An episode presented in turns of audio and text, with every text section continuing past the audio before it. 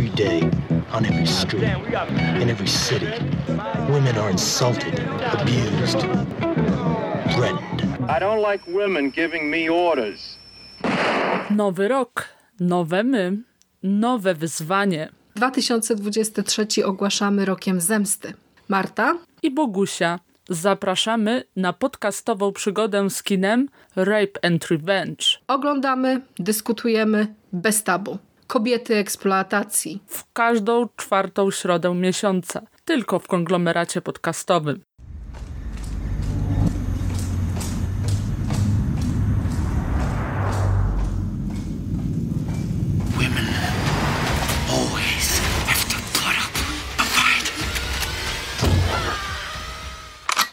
Witamy bardzo gorąco w kolejnej odsłonie konglomeratu podcastowego. Nastała czwarta środa miesiąca, a to oznacza, że powracają kobiety eksploatacji.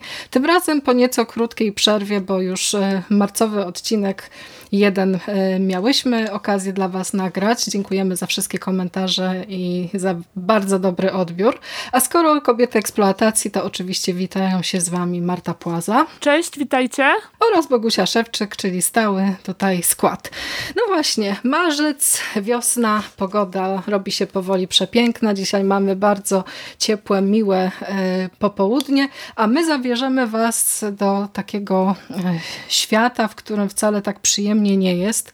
Jest dużo szarości, dużo stonowanych barw i bardzo dużo przemocy, szczególnie w stosunku do kobiet. Dlatego jak zawsze przed nagraniem przypominamy, że w dzisiejszym odcinku również pojawią się E, rzeczy związane z przemocą seksualną, także jeśli jesteście słuchaczami wrażliwymi, to po raz kolejny ostrzegamy przed treścią zawartą w tym nagraniu. E, słowo się rzekło, obiecywałyśmy, no i oto jest. Dzisiaj bierzemy na warsztat e, trylogię remake'ów E, serii Pluje na twój grób.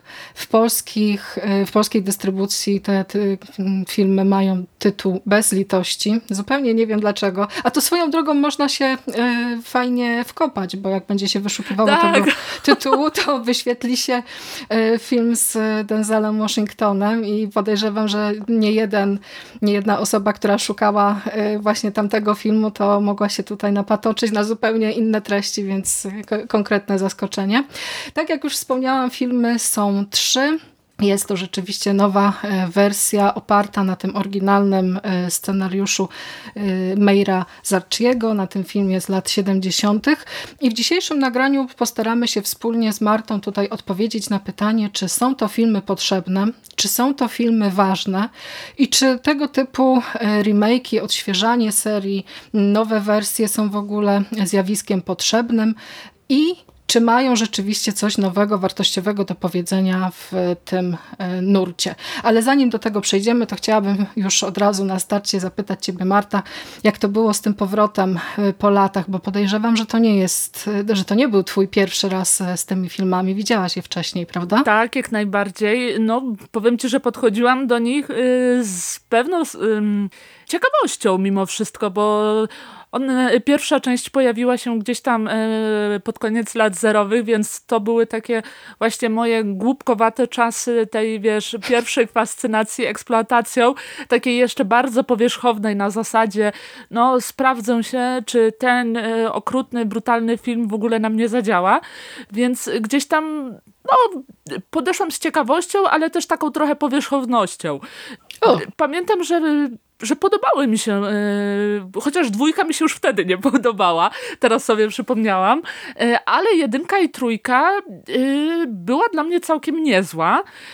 I znowu trochę inaczej je sobie zapamiętałam gdzieś tam z przeszłości, więc fajnie, że te powroty teraz mm, przyniosły mi pewne zaskoczenia, w gruncie rzeczy też nawet pozytywne wbrew pozorom, więc na pewno jest tutaj o czym rozmawiać. I szczerze mówiąc, postawię już na początek dość odważną tezę, że szczególnie pierwsza część jest pewnie jednym z lepszych remake'ów tych lat zerowych i wydaje mi się, że dość fajnie y, koegzystuje z oryginałem.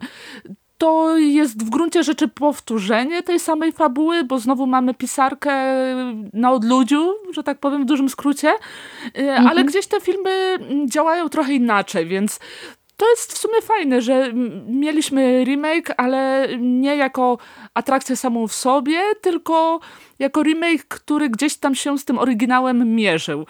Więc y, fajnie było do niego powrócić, bo rzeczywiście już mając jakby ten bagaż doświadczeń z tym e, nurtem, e, gdzieś mogłam na niego spojrzeć tym, też innym e, wzrokiem, więc ja jestem tak, wiesz, umiarkowanie na tak, szczególnie wobec pierwszej części. Ja się tak trochę śmiałam, bo my y, analizując filmy z tego nurtu cały czas mówimy o tych właśnie kontrowersjach, o różnych takich y, problemach z odbiorem całego tego przekazu, ale w przypadku tych konkretnie trzech filmów, no to jest y, autentycznie bardzo mocna jazda po bandzie.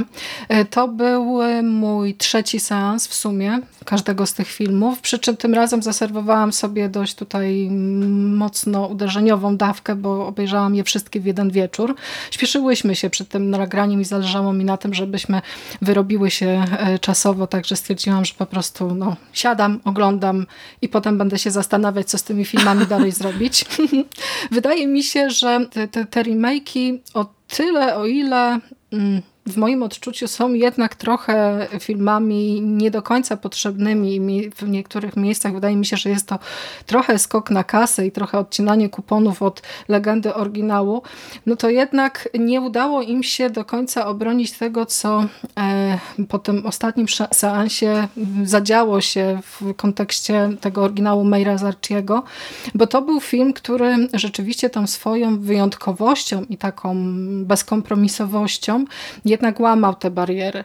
Natomiast tutaj e, poza całą tą warstwą mocniejszej przemocy i takiej właśnie wizualnej gry, e, no już taką skrajną brutalnością, to czasami mam wrażenie, że właściwie reżyser nie miał za wiele do powiedzenia. To e, te lata 2000 to jest już chyba właśnie taki moment, kiedy badacze nurtu zaczęli stawiać sobie pytanie, czy jest w ogóle coś jeszcze do powiedzenia w ramach y, całego nurtu Rape and Revenge, bo to trochę tak było, że ta konwencja poprzez te swoje ograniczenia zaczęła trochę zjadać własny ogon i właściwie pe pewna powtarzalność w stosunku do fabuł tych filmów zaczęła się gdzieś tam załączać. I wydaje mi się, że te pierwsze dwa, y, pierwsze dwa remake'i y, gdzieś tam do pewnego stopnia tę tezę y, potwierdzają, czego nie można powiedzieć o trzecim filmie, który właśnie podczas tego y, seansu kilka dni temu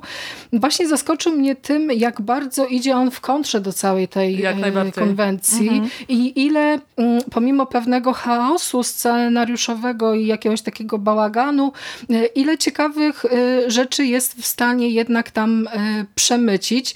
Ma problemy, ale wydaje mi się, że każdy z tych filmów Jasne. gdzieś tam scenariuszowo tak. ma mniejsze lub większe. Wiesz co, głównym problemem jest jedynki w kontekście tego, o czym mówisz, y, jest to, że mam wrażenie, że ona trochę mm, tutaj twórca nie potrafił się zdecydować, czy chce y, nakręcić film uwspółcześniony, czy taki mocno retro, więc to, ten... Ale różnice są, jeśli tak, chodzi tak, tak, o fabułę i to, co tam tak. jest, to nie zrobił tego jeden do jeden scena po Jasne, scenie. jasne, tylko y, wiesz o co chodzi, że tutaj miałam takie odczucie, że to jest taki trochę retro klimat, taki mocno osadzony tym, y, co kojarzymy z oryginałem, ale mhm. zarazem, tak jak mówisz, są tutaj jak najbardziej uwspółcześnione konteksty, o tym powiemy później.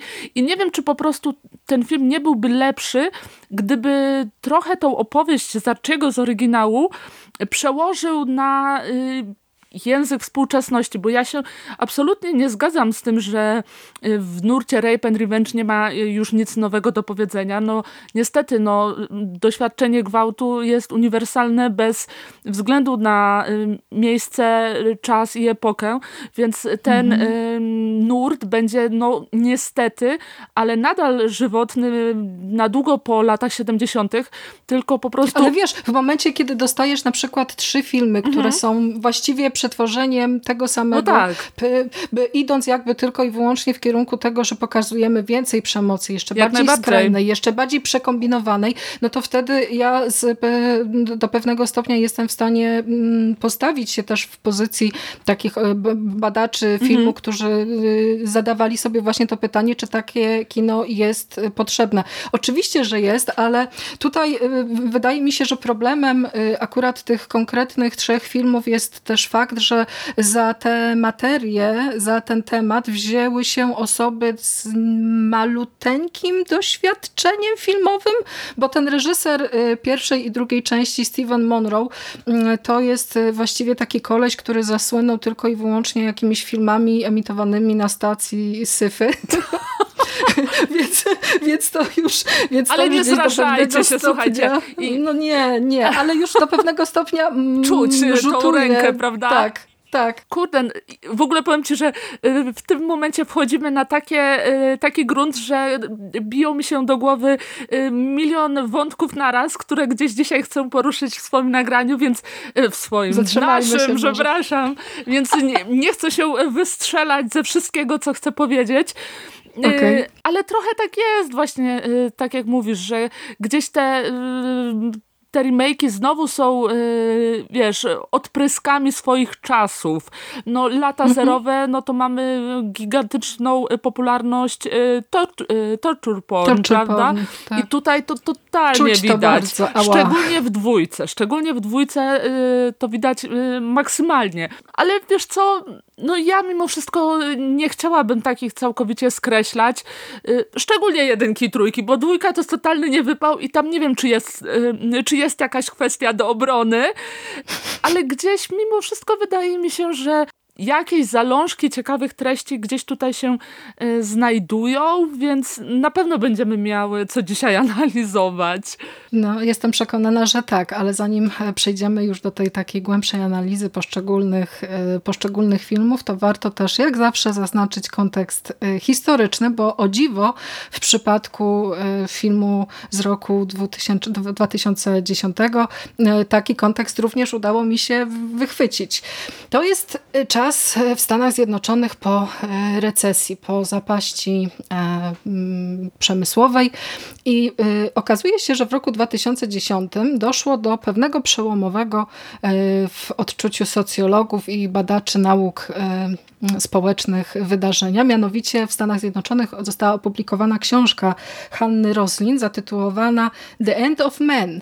To wow. jest taka praca socjologiczna, która właśnie reprezentuje mm, taki nurt współczesnego y, feminizmu, który jednak potwierdza to, że kobiety w tych latach dwutysięcznych mają coraz większą y, pozycję, stają się ważnym, ważnym elementem społeczeństwa stały się istotne pod względem zarabiania pieniędzy, dostępności do edukacji, zatrudnienia oraz władzy, bo to jest ten taki czas, kiedy e, na przykład na, na Islandii mamy mm, kobietę, lesbijkę, która jest głową e, państwa. W Brazylii 80% kobiet to kobiety wyedukowane, podczas gdy mężczyźni jakoś o tę edukację wcale gdzieś tam nie dbają. Natomiast w Stanach Zjednoczonych po raz pierwszy w historii historii większa część amerykańskiej siły roboczej to kobiety.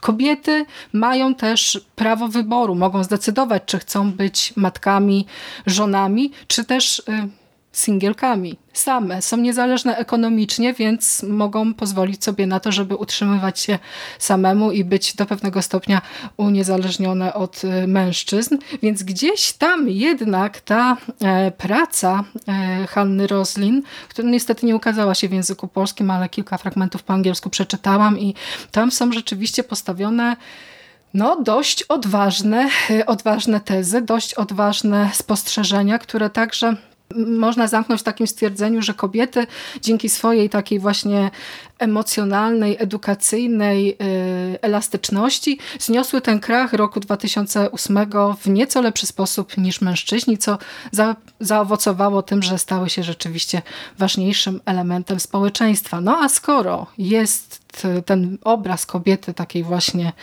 no, przełomowej, takiej niezależnej, no to e, ten film z roku 2010 e, pluje na twój grób, ta nowa wersja, e, może być też czytana w zupełnie innych kategoriach. I już mrugam do ciebie wirtualnie, Marta, co ty na to? Trochę tak jest, wiesz, w ogóle ja miałam wrażenie, że Jennifer z tej części jest trochę taka bardziej swobodna niż y, Jennifer z oryginału. Gdzieś tam mhm. y, czuć, że jest bardziej pewna siebie, że gdzieś twojej cielesności, seksualności jest bardziej mm, świadoma. Już nawet y, spotkanie pierwsze na stacji benzynowej jest poprowadzone trochę inaczej, bo w przypadku oryginału dużo mówiłyśmy o tym, że w zasadzie mm, Jennifer nic złego nie robi. Nic nie zrobiła. Okej, okay, tak. tutaj też nic złego nie robi. W teorii, ale niestety z perspektywy mężczyzny robi najgorsze, co może zrobić, czyli wyśmiewa przywódcę grupy, w obecności jego kolegów, czyli generalnie dziewczyna przerąbała sobie już na starcie, y, bo wiadomo, y, męskie ego bywa bardzo kruche. Ona tam jeszcze dodatkowo w momencie, kiedy mhm. płaci za, y, za zatankowanie, to zwraca się do Johnego z takim stwierdzeniem, że zachowaj resztę, więc tak, tutaj tak, tak dodatkowo tak, już też stawia się ekonomicznie na nieco wyższym poziomie niż ten pracownik stacji benzynowej. Dokładnie, więc mamy znowu tutaj ten nasz ulubiony temat klasowości, mm, gdzieś tutaj wyciągnięty w górę, w górę, w górę, więc tak, widać tą przemianę tej kobiecości, o której mówiłaś. Co też jest w pewnym sensie ciekawe, no bo kurczę, mamy lata 70., czyli teoretycznie, y, no schyłek lat 70., czyli teoretycznie powinniśmy oglądać w oryginale no pokłosie mm, wszystkich tych przemian y, mm, społeczno-kulturowych, ale mhm. jednak tam Jennifer jest pisana trochę inaczej. Więc niejako y, my, jako widzowie, mamy tutaj pewną taką emocjonalną jakby barierę, to może złe słowo, ale jakiś taki emocjonalny moment zawahania, bo wiesz, no w przypadku jakiejś e, sytuacji, gdy mówimy o ofiarach gwałtów, to przecież e, non-stop przewija się argument sama tego chciała, sama coś tam, prawda? I tutaj mhm. może się pojawić taka myśl, że dlaczego ona go obraziła. To też jest w pewien sposób niewygodne, że mm, ty jako widz, e, widzka możesz się zastanawiać, czy nie lepiej by było, gdyby po prostu odpuściła, więc to jest jakieś y, nowum y, w stosunku do oryginału. Ale sytuacja jest rzeczywiście trochę y, absurdalna. No tak. Szczerze powiedziawszy, gdyby mnie spotkało coś podobnego i to, to, taka jakaś niezdarność faceta, który podchodzi do dziewczyny i zgrywa macho, zarzucając tutaj jakieś, wiesz, teksty, że tak. podrw i tak dalej. No to, a potem okazuje się, że jednak gdzieś tam do pewnego stopnia tej pewności siebie nie ma. No dokładnie, tyle, co, ale bo nie jest trochę, co chciał pokazać. Tak, y, wejdę ci troszkę w słowo, bo nie jest trochę tak, że y, w realnym życiu y, no pewnie każda z nas dosłownie zareagowałaby tak samo jak Jennifer. E, Prawda. No bo Johnny jednak podchodzi z tak e, o, żenującym tekstem, że nie sposób było się nie zaśmiać z tego, nie nawet oglądając tak. I rzeczywiście w realnym życiu, gdy, gdybyś spotkała gościa, który startuje z takim tekstem, to prawdopodobnie też byś mu się zaśmiała w twarz. Oczywiście, że tak. Więc gdzieś tam e, jest taka fajna mm, interakcja z Jennifer y, w tej scenie, prawda? Także spoko. Chociaż y, generalnie nie powiedziałyśmy o zarysie fabuły, ale wydaje mi się, że skoro wspomniałyśmy, że jest to odnowiona wersja y, scenariusza Mayra Zarchiego, no to mm, pewnie możecie się spodziewać, o czym ten film jest, ale jednak dla kronikarskiego obowiązku powiemy, że właśnie Jennifer Hills, główna bohaterka, wyjeżdża na prowincję do chatki gdzieś tam, jak, jak, jak to zwykle bywa w dzikiej głuszy, spotyka na stacji benzynowej właśnie taką grupę chłopaków, którzy później dopuszczą się na niej e, brutalnego gwałtu, a ona, e, zaleczywszy rany, postanowi im wymierzyć krwawą e, zemstę. Ale coś, co różni ten film od oryginału, to jest, myślę, że warto powiedzieć o tym już, już od razu, teraz w tym miejscu,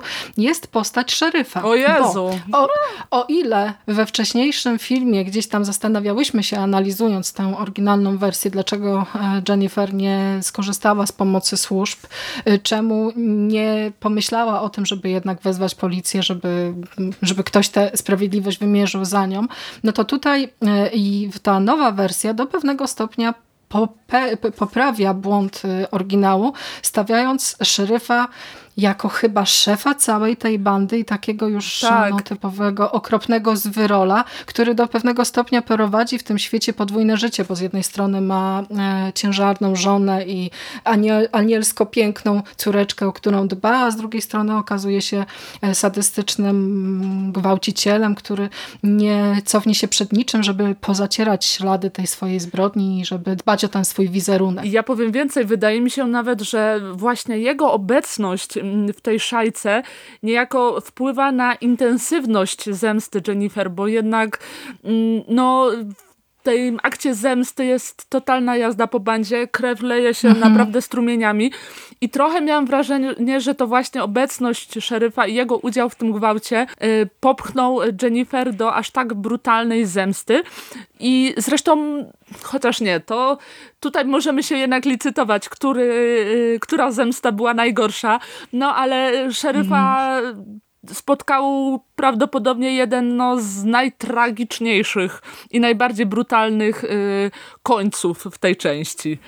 Nie bez powodu, myślę. No jednak stróż prawa Jennifer jakby wiedziała, że nikt jej w tej sytuacji już nie pomoże, więc no sama wymierzyła sprawiedliwość. No ja się właśnie zastanawiałam, na ile to nie jest przekroczenie pewnej granicy, bo e, coś, co w tym filmie jest e, w moim odczuciu gdzieś tam kwestią problematyczną, to pewnego rodzaju umowność i takie ustalenie, że jak ktoś jest zły, no to jest już tak zły, wiesz, na, Trochę na, tak na, na 100%.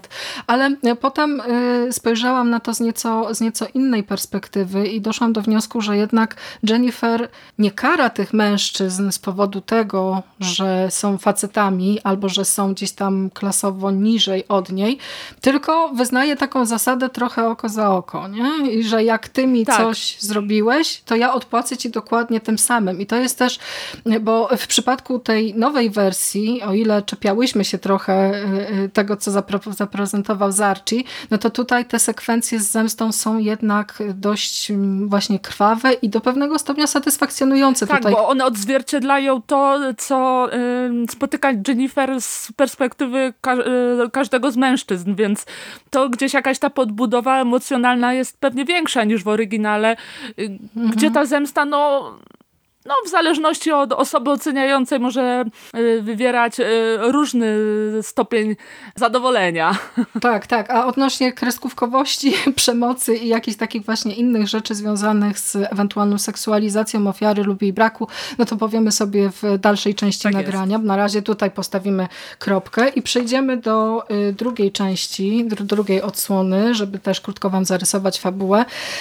E, Pluję na twój grób 2 z roku 2013. No to jest film, który... Kuriozum, no, delikatnie to mówiąc. To jest ogromne kuriozum i to jest też taki sens, którego bardzo mocno się obawiałam, bo w mojej świadomości gdzieś tam ten film e, wybijał się na tle całej tej trójki właśnie e, poziomem okropieństwa, poziomem brutalności i właśnie jakiegoś takiego brudu, który gdzieś tam, tej beznadziei, bo to jest też taka historia, która z powodu pewnego rodzaju luk fabularnych może się wydawać właśnie albo kuriozalna, albo też taka już no, naprawdę bezna z beznadziejną sytuacją głównej bohaterki, ponieważ mamy tutaj historię Katie, e, początkującej modelki, która, żeby uatrakcyjnić swoje portfolio, e, decyduje się na bezpłatną sesję w takim miejscu, które jest no nie do końca właśnie dobrą, y, dobrą miejscówką. I tam y, dziewczyna poznaje troje y, facetów. Jeden z nich potem mm, odwiedza ją w mieszkaniu, gwałci, zabija jej sąsiada No a z powodu tego, że nerwy go poniosły, no to pozostali jego e, członkowie jego rodziny no, muszą pozacierać ślady i zacierają te ślady właśnie w taki sposób, że pakują Katie do skrzyni i wywożą do Sofii, do Jezu. Bułgarii, gdzie dziewczyna jest przetrzymywana w piwnicy, brutalnie traktowana, gwałcona i po prostu zwyczajnie, najzwyczajniej w świecie torturowana, a kiedy już e, zabawka przestaje spełniać swoją rolę, chłopacy postanawiają się jej pozbyć, no ale ona cudem przeżywa i gdzieś tam w tych mrocznych tunelach, e, w mrocznych kanałach pod Sofią e, tworzy plan krwawej zemsty, do której w efekcie e, dochodzi. No i właśnie. No właśnie. Ja, ja się pewnie nie powinnam śmiać przy opisie fabuły. A, no ale to jest ale, kuriozalne, ale, ale no tak. powiedz Powiedz mi, jak to jest możliwe, że oni wpakowali ją do skrzyni? Nikt po prostu tak. absolutnie jej nie szukał Nikt. i nagle dziewczyna budzi się po prostu tak, ale z, słuchaj, z Nowego Jorku w Sofii. Ale to nawet nie trzeba e, sięgać tak daleko. No pierwsza scena, co to jest za kumpela, która poleca jej, yy, a zrób sobie fotki u fotografów i którzy okazują się no yy, w najlepszym, najlepszym w cudzysłowie molestantami, molestują swoje modelki, a w najgorszym gwałcą. No i, i takich fotografów jej yy, poleca koleżanka. No nie do końca jestem w stanie uwierzyć, że o tym nie wiedziała. Więc... Ale koleżanka nie poleca konkretnie tych fotografów. Koleżanka tylko sugeruje, że trzeba znaleźć jakąś agencję, która zrobi zdjęcia, to Katie podchodząc do tablicy, akurat właśnie w tym momencie po takiej rozmowie znajduje takie ogłoszenie napisane ręcznie, gdzieś tam, czy tam wydrukowane na domowej drukarce i stwierdza, że dobra, zadzwonię, a w ogóle dzwoni i... To czekaj, to to wytnijmy, bo, bo mi się popieprzyło, źle zapamiętałam, także to jest właśnie dobra. taka część, że ja nic nie pamiętam już z niej, mimo że oglądam dwa dni temu. Nie, nie wycinajmy tego, właśnie zostawmy, bo to jest kolejny dowód na to, że ta fabuła jest naprawdę naprawdę w niektórych momentach tak nielogiczna, że no, trzeba naprawdę mocno tutaj odwiesić e, swoją e, no, logiczne myślenie podczas seansu gdzieś tam na kołek. Ale no tak, no Jezu, szczerze mówiąc naprawdę nie wiem, co, co mądrego można tutaj o tej części powiedzieć, e, bo mam wrażenie, że twórcy tutaj trochę mm, chcieli pokazać, że chcą jakiś poważny wątek tutaj poruszyć, więc z jednej strony gwałt, a z drugiej handel żywym towarem, ale to wszystko jest tak zupełnie... No to są ważne tematy, Tak, nie? tak, tylko wiesz, to jest tak e, potraktowane po łebkach w ogóle niepoważnie, beznadziejnie, że to nie, wy, nie wybrzmiewa tak, jak powinno. E, tutaj jasne, jest e, ciekawe wykorzystanie tego wątku modelingu, który gdzieś tam nas przenosi do chociażby lipstick, dziewczyny z reklamy, o której mhm. totalnie zapomniałyśmy w poprzednim odcinku, które, która się rzeczywiście... Bo wydawało nam się, że miała premierę później, tak, a nie w latach 70. Tak, i, i tutaj takie taka mała adnotacja do poprzedniego odcinka, że rzeczywiście jednym z pierwszych y, Rape and Revenge, gdzie zemsta wymierza kobieta, nawet nie jest oryginalny Pluje na grup, tylko właśnie chociażby dziewczyna z reklamy. I tutaj w tej dwójce to jest fajne, że gdzieś tam czerpię z tego filmu, ale ja nie sądzę, żeby to było świadome, nie sądzę, żeby to było jakieś złożenie hołdu temu filmowi skądinąd bardzo dobremu. Tylko to jest tak zupełnie przypadkowo, no bo wiesz, myślisz gwałciciele, myślisz napastowanie kobiet, no modeling, gdzie te kobiety gdzieś, mhm. gdzieś e, w taki czy inny sposób się wykorzystuje. Więc to teoretycznie był samograj, prawda? No gdzieś to środowisko e, jest e, w jakimś tam stopniu zepsute. Ty powiedziałaś samograj, aczkolwiek mnie się wydaje, że to jest po prostu leniwe pisanie. No, to też. Tylko właśnie o to chodzi, że ten wątek tego modelingu się kończy no dość szybko, w mhm. ogóle nie jest po, pogłębiony yy, i właśnie się przenosimy do tej Sofii, gdzie w ogóle dzieją się yy, przedziwaczne rzeczy. Yy, no zacznijmy od tego. Y, nasza Katie jest gdzieś tam sprzedana jakiemuś tam y, mm, mafijnemu gościowi. Oblechowi. O, oblechowi, no nazywajmy rzeczy po imieniu. No ale dobra, została mu sprzedana, a tak naprawdę po y, jednym gwałcie zostaje przez naszych braci no jakby już usunięta, więc w ogóle ten wątek nie ma sensu. No, no nie wiem, no i generalnie w tej części jest masa takich dziur fabularnych, takiego dziwacznego pisania, że tak. nawet wątki, które miały jakiś potencjał, właśnie chociażby y, problematyka handlu żywym towarem, w ogóle nie wybrzmiewają. I, i tak jak wspomniałaś, ten film naprawdę ma masę na, okrutnych scen, okrutnego znęcania się nad bohaterką, a na przykład zemsta jest w ogóle nieodczuwalna w tej części.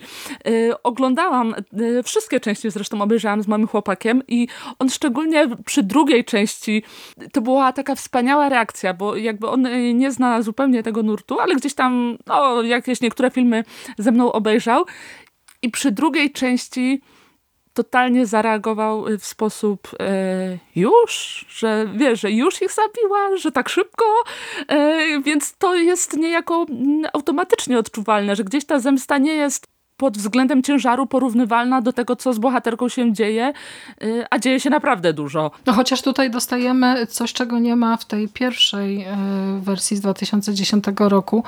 Y, dostajemy jednak sekwencję zdrowienia, czyli coś, co do pewnego stopnia ustawia nam to w pozycji kogo w tym filmie mm, się znajdujemy.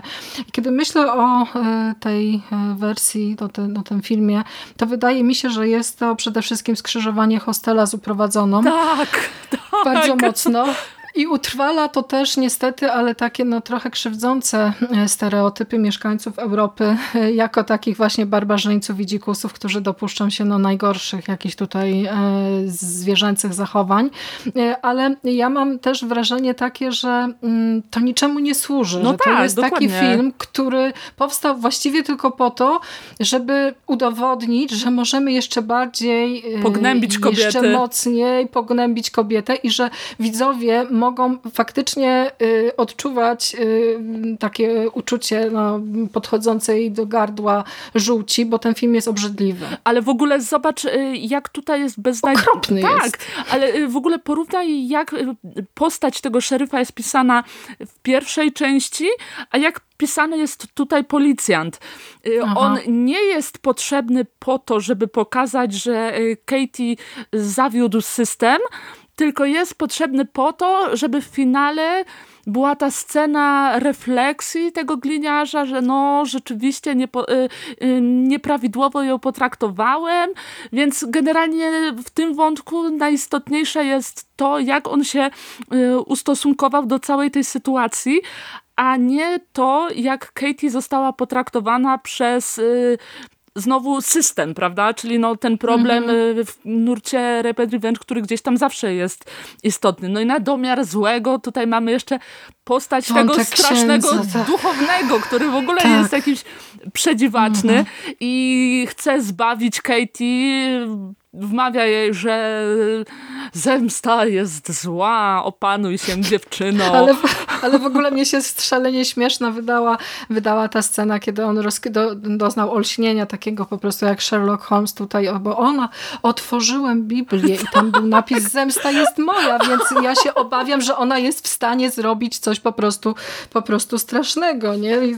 No jest to naprawdę leniwe, leniwe pisanie i wydaje Głupie. mi się, że jest to również głupie głupie i krok wstecz w stosunku do e, nowej wersji z 2010 roku, chociaż mogło to być, e, wydaje mi się też dość ciekawe filmowe doświadczenie z tego względu, że po raz kolejny dostajemy tutaj postać kobiety, która jest zamieszana właśnie tak. w, całą tę, w całą tę akcję e, gnębienia i przytrzymywania i torturowania Katie, ale jej wątek również nie wybrzmiewa i w stosunku do niej zemsta, która zostaje wymierzona też nie jest do końca satysfakcjonująca ale o tym za chwilę. To, tutaj jeszcze tylko dodam e, jedno zdanie do właśnie tego wątku. E, wiesz co, bo moim zdaniem on by wybrzmiał nieco lepiej, jakby nie, nie zaczął się w taki sposób, e, że to była pozornie kobieta, która chciała Katie pomóc, a ostatecznie mhm. okazała się to złą. No bo to jest taki trochę banał, wiesz, z, z cyklu tego, tak. że y, wszyscy są źli. Każdy, kogo spotyka na swojej drodze, y, bohaterka jest zły. Szczerze, ja bym już wolała, żeby ta postać od początku była wprowadzona jako ta negatywna y, mhm. i może wtedy by zadziałała jednak lepiej. No bo jasne, ten wątek jest super, y, znaczy mógł być super, sorry, y, bo tutaj też w grę wchodzą jakby efekty traumy, bo gdzieś tam się dowiadujemy, że ona również doświadczyła gwałtu, no, przemocy, przemocy seksualnej, seksualnej, mówiąc tak. ogólnie. Tak. Y, więc, Ze strony swojego męża. Tak, więc to też jest w pewien sposób ciekawe, prawda? Tak. Czyli jak y, ofiara gwałtu, ofiara przemocy seksualnej może reagować. Jedna zwróci się przeciwko swoim oprawcom, a inna nawet przeciwko innym kobietom, że gdzieś tam będzie chciała y, te swoje krzywdy przeżyć inaczej, więc no szkoda, że to się skończyło tak, jak się skończyło. Tak, w 2013 roku się nie powiodło, ale potem pojawił się w roku 2015 e, kolejny film e, zamykający jakby e, te, te, ten, ten cykl remake'ów. Pluje na twój grób, Zemsta jest moja, część trzecia, właśnie taki podtytuł nosi.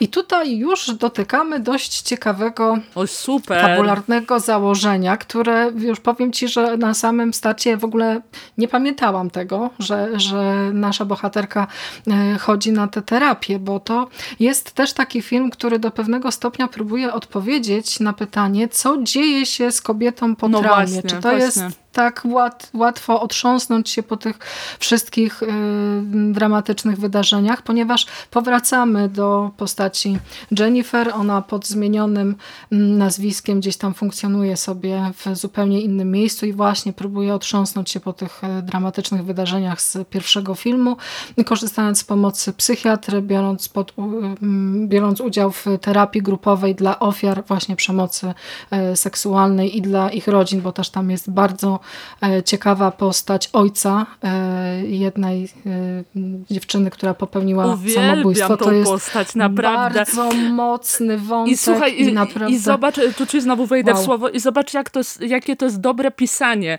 W poprzednich odcinkach często narzekałyśmy właśnie na tą perspektywę bliskich, która gdzieś tam mhm. zaburza y, ciężar doświadczenia bohaterki. Bo wiesz, bo oni się nagle zmieniają tak, w takich tak, tak, tak, silnych facetów, jak Charles Bronson w Życzeniu Śmierci, a tutaj wcale ale nie właśnie. Tu jest tak bo ta, mądre y, pisanie postać, tej postaci. Mm. No i to, jak ona kończy, to, była, to był dla mnie wstrząs, naprawdę.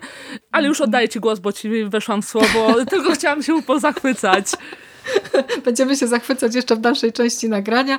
Właśnie, a na jednym z takich spotkań e, nasza Jennifer spotyka e, Marle, dziewczynę, która no, jest e, odważniejsza, bardziej taka bezkompromisowa, nie boi się właściwie niczego. Dziewczyny się zaprzyjaźniają, ale jednak okazuje się, że gdzieś tam brutalna przeszłość Marli daje o sobie znać i zostaje ona zabita najprawdopodobniej przez swojego byłego chłopaka.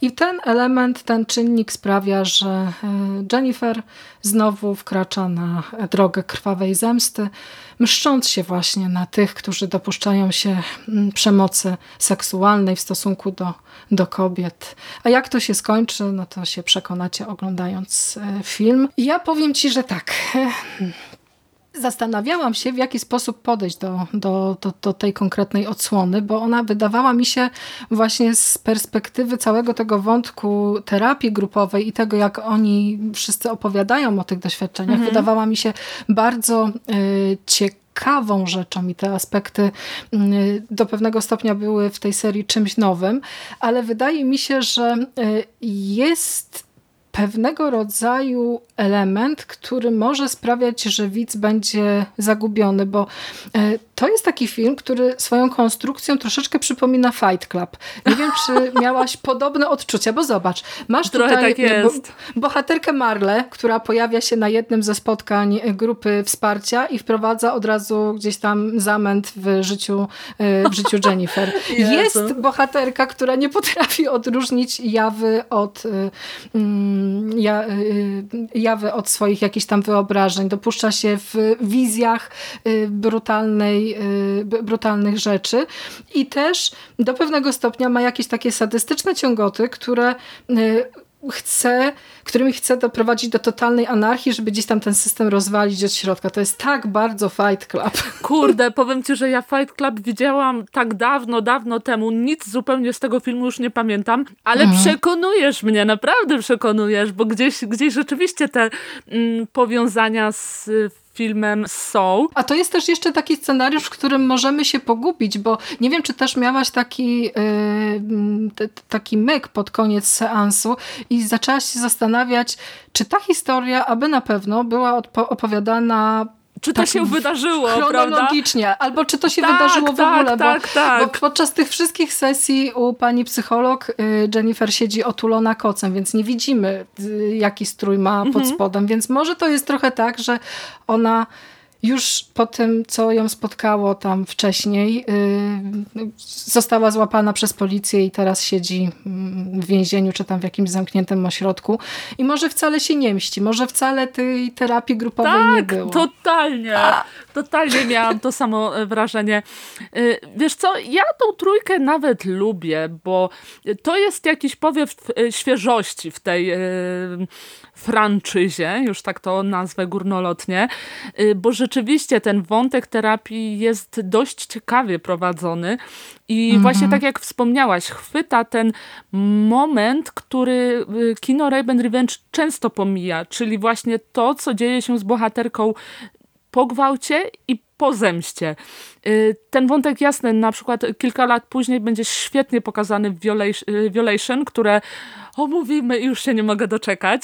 Y, ale generalnie, no właśnie, ten, ten okres w życiu bohaterki często jest pomijany, więc tutaj jednak jest to mm, właśnie jakieś wzbogacenie tej serii, mhm. pokazanie bohaterki jakby z nowej perspektywy, z perspektywy osoby, która gdzieś tam stara się wiesz, znowu y, odnaleźć w społeczeństwie i te sceny z, y, tych, mm, z pierwszej części są naprawdę ciekawe y, i dość tam fajnie budujące postać Jennifer, czyli y, jak ona odrzuca zaloty kolegi z pracy, który gdzieś tam się jej boi już po pewnym czasie.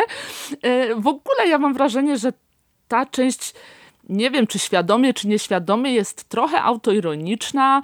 Mhm. I, tak, prawdopodobnie tak. to brzmi dość kuriozalnie, bo nadal mamy e, historię o gwałcie i o różnych odmianach gwałtów wręcz, bo dlatego tutaj ten e, wątek terapii tak świetnie działa, bo niejako e, oglądamy różne odcienie traumy. Mamy na przykład dziewczynę, która jest y, gwałcona przez swojego y, ojczyma prawdopodobnie. I tak. matka wie o wszystkim tak, i nic nie robi. Tak, i tak. tutaj kolejny raz jest kobieta, która ignoruje mm, to, co, to, co widzi, to, co się dzieje wokół niej.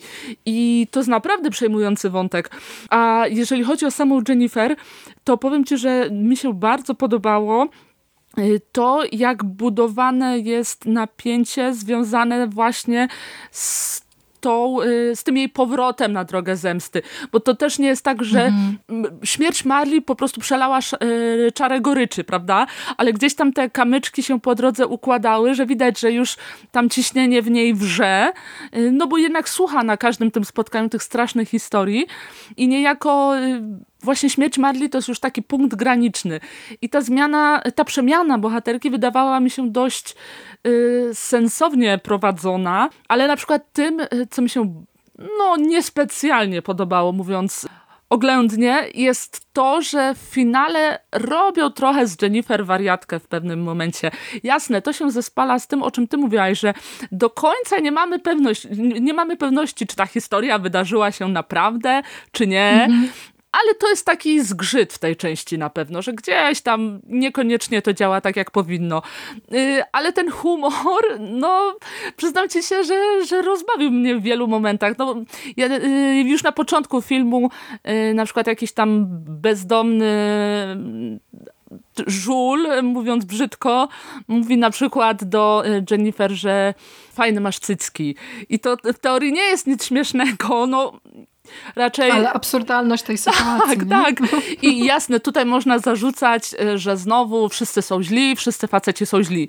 No trochę niejako tak w tej części jest, ale bardzo mi się podobało to twoje tłumaczenie w naszej rozmowie prywatnej, że tak naprawdę właśnie przez tą e, estetykę chaosu, ten narracyjny chaos, do końca nie wiemy, jakie sytuacje wydarzyły się naprawdę, a jakie są tylko mm, reakcją psychiki Jennifer na to, czego doświadczyła. Właśnie, bo to jest tak super zrobione, że my wszystkie te e, wydarzenia widzimy właśnie z jej perspektywy, więc do pewnego stopnia to zaburzenie wiarygodności spowodowane czy to traumą, czy jakimiś takimi właśnie e, sytuacjami już graniczącymi z psychozą i z obłędem, no to to rzutuje na to, że my y, nie traktujemy jej jako wiarygodnej mhm. narratorki. Y, chociaż ja miałam rzeczywiście drobny problem z tym, o czym już wspomniałaś, bo to jest taka część, w której właściwie wszyscy mężczyźni są źli. Bez względu na to, kogo spotykamy, czy to jest jakaś grupa chłopaków na ulicy, czy właśnie bezdomny, który gdzieś tam zbiera pieniądze na, no nieważne na co, ale zbiera. No i każdy z nich, czy, czy tam kolega powiedzmy w pracy, czy jakiś trener na siłowni, oni wszyscy są przesiąknięci złem i chęcią krzywdzenia kobiet, zarówno pod względem takiej, te, takiej krzywdy no, słownej, jak i też no, już przemocowych czynów.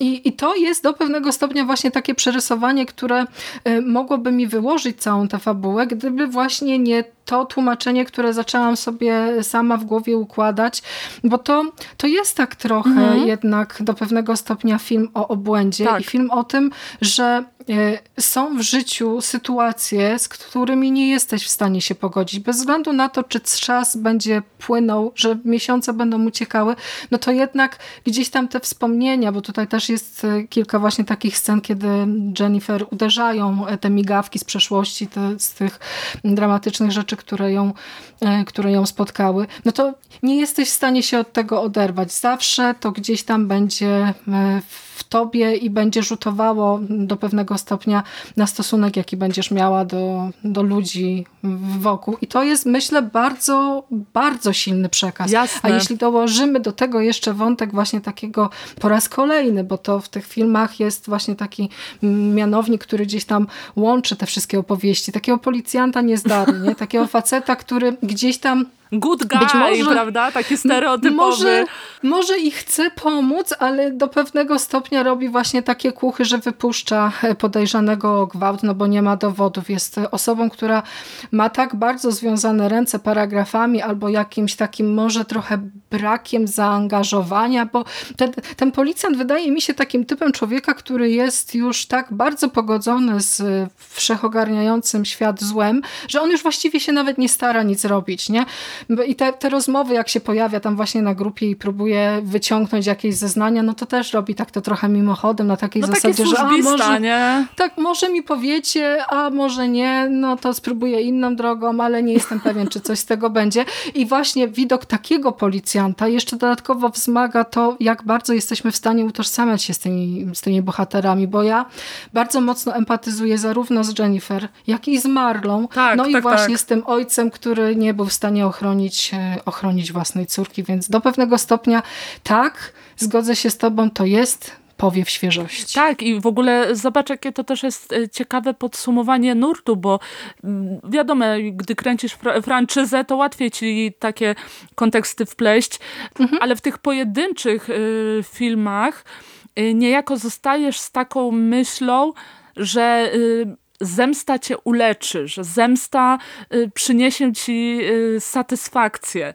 A tutaj niejako widzimy, że no okej, okay, wymierzyłaś zemstę, mm, ale właśnie tak jak mówisz, pewne rzeczy zostają z tobą. I to mhm. też y, wbrew pozorom tak często nie wybrzmiewa na gruncie tego nurtu. Gdzieś tam w różnych filmach i pewnie to też w naszym cyklu się pojawi, gdzieś, gdzieś się tam pojawiają, ale tutaj jest to dość wyraźne.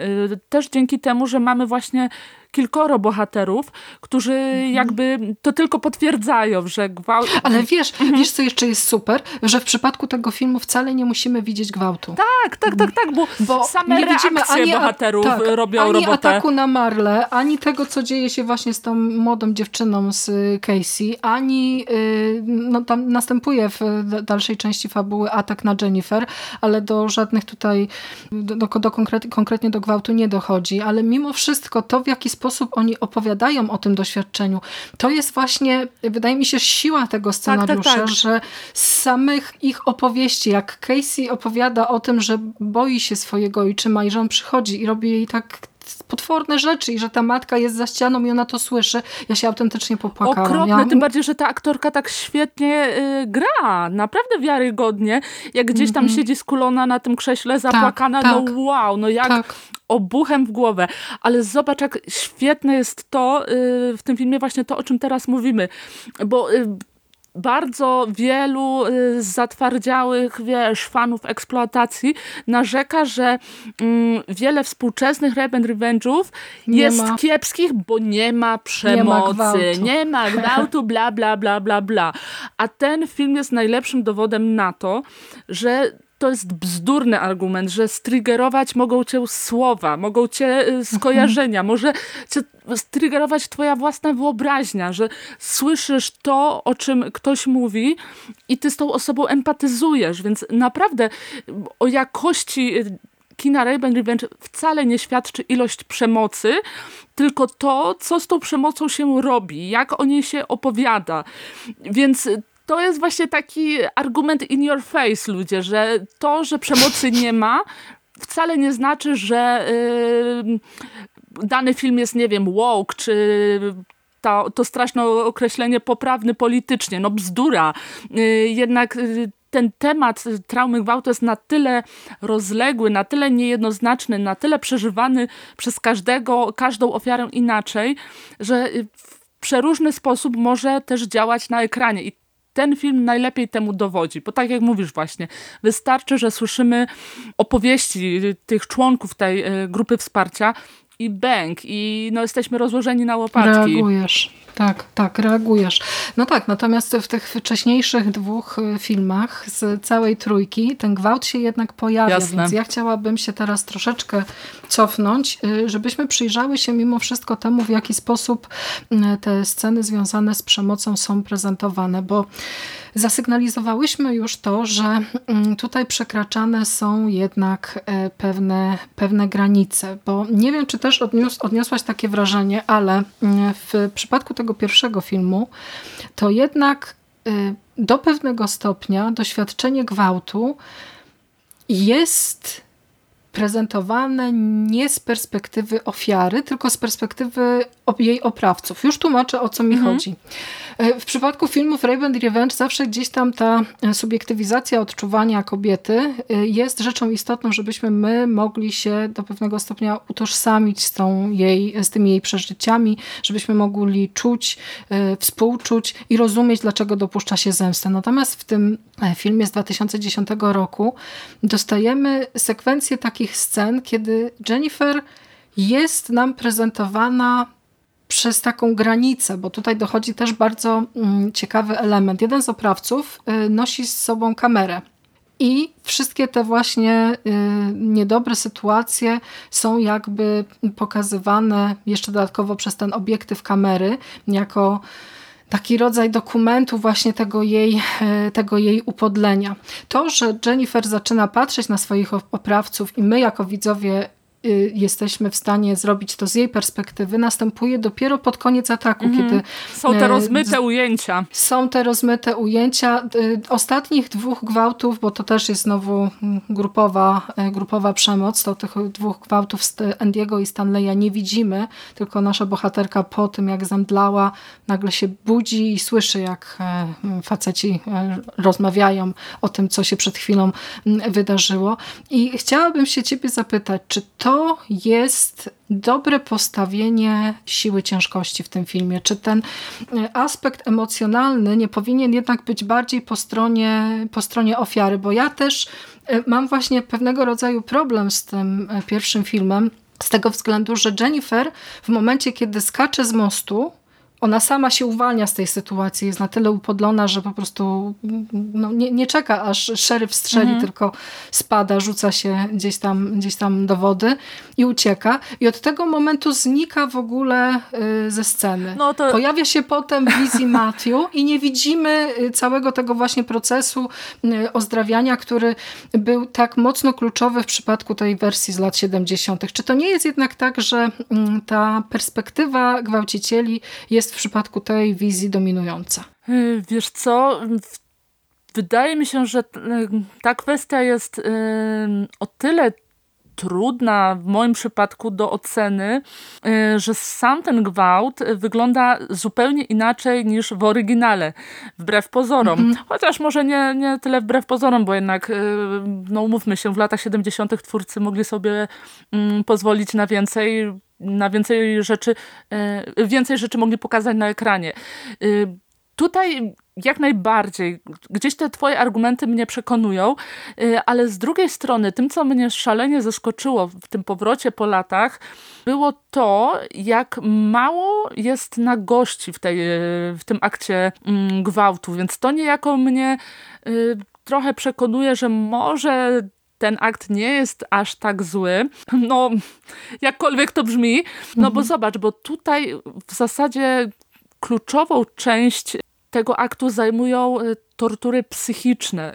Y, bohaterowie bardziej, mam wrażenie, w pewnym momencie skupiały się na tym, aby pognębić Jennifer słownie. Ja absolutnie temu nie umniejszam, bo te tortury są straszne. Naprawdę oni ją y, zupełnie odczłowieczają, tam nazywają klaczą i mhm. generalnie traktują ją jak rzecz. I jasne, jest tutaj, kurde, no zresztą od pierwszego odcinka, od odcinka zerowego powtarzamy, że w tym nurcie ciężko jednoznaczne oceny, y, więc z jedną, z jednej strony spoko, że tej nagości nie ma aż tyle, a z drugiej strony jest to, o czym ty mówisz, czyli nawet te tortury słowne, to jest takie rozgrzebywanie tej perspektywy właśnie facetów, że oni się przerzucają tymi e, co bardziej wstrętnymi odzywkami, więc niejako mhm. rzeczywiście tak jest, że gdzieś ta ich mm, perspektywa jest nadrzędna. No, Jennifer próbuje, próbuje się w tych sytuacjach bronić, ale no generalnie wiadomo jak jest, że jednak w grupce tylu facetów no, no jest na straconej pozycji.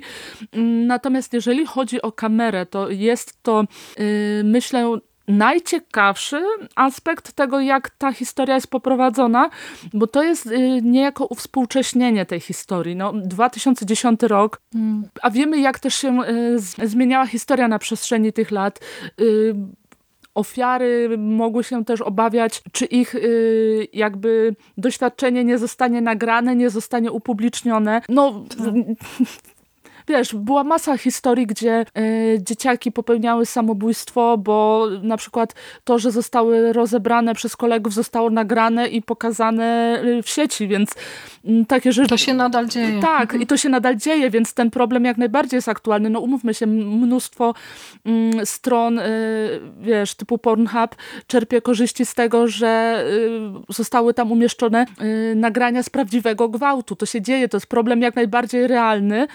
Więc to jest, mam wrażenie, dość ciekawy komentarz do y, uwspółcześnionej wersji. Y, natomiast jeżeli chodzi o sam skok z mostu, ja tą scenę mimo wszystko odbieram pozytywnie, bo w oryginale jest trochę tak, że o losie Jennifer no, ma zadecydować Decydują Matthew. faceci. Mhm. A tutaj tak. niejako bohaterka y, no, przejmuje kontrolę nad swoim losem. Y, gdzieś nie pozwala na to ostateczne upodlenie. I rzeczywiście to, o czym mówisz, można żałować, że ta scena nie stała się punktem wyjścia do właśnie opowiedzi o, opowiedzenia o tej regeneracji. Bo Jennifer trochę się robi takim, wiesz... Yy, komiksowym aniołem śmierci trochę, prawda? No, znika i mhm. nagle się pojawia i nie mamy pojęcia, co się z nią działo. Jasne, można przymknąć na to oko, że to takie typowo gatunkowe uproszczenie, ale jednak chciałoby się więcej w tego typu historii, prawda? Tym bardziej, że no gdzieś tam ona, mam wrażenie, nie ze wszystkim y, wypada dobrze, ale też w części y, kwestii wypada lepiej niż oryginał. No, jednak wiesz, ja w przypadku oryginału narzekałam trochę na to, że tą biedną Jennifer widzimy całą golusieńką na wszystkie strony i naprawdę kamera się wręcz upierdliwie skupia na jej nagim ciele. Y, a tutaj tego, tutaj tego nie ma. A tutaj tak. tego nie ma i to jest naprawdę, wiesz y, pozytywna zmiana, mam wrażenie, że, że jednak gdzieś tam taki minimalny szacunek tej Jennifer został oddany. Mm, no i tym bardziej, że tych gwałtów nie widzimy wprost, a jednak no, w oryginale niektóre te gwałty no to były już tak na maksa seksualizowane, więc no mamy o czym dyskutować. Dobrze, że te filmy są niejednoznaczne.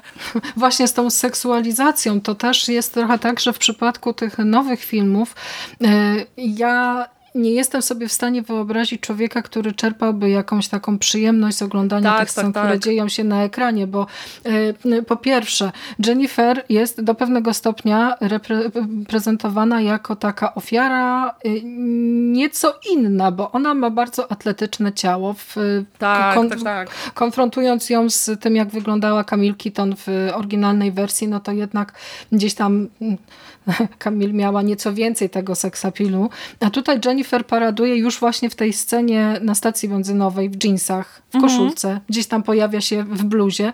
I e, co ciekawe, gdy dochodzi już do tych e, scen mm, zemsty, to ona tylko jeden raz używa y, swojej kobiecości y, jako broni, żeby zwabić Johniego. A poza tym rzeczywiście jest prezentowana jako taki anioł zemsty, ale w bardzo właśnie stonowany sposób, gdzieś tam koszulka, bluza, spodnie, więc ta seksualizacja zarówno w momencie y, napadu, jak i w momencie zemsty odpada.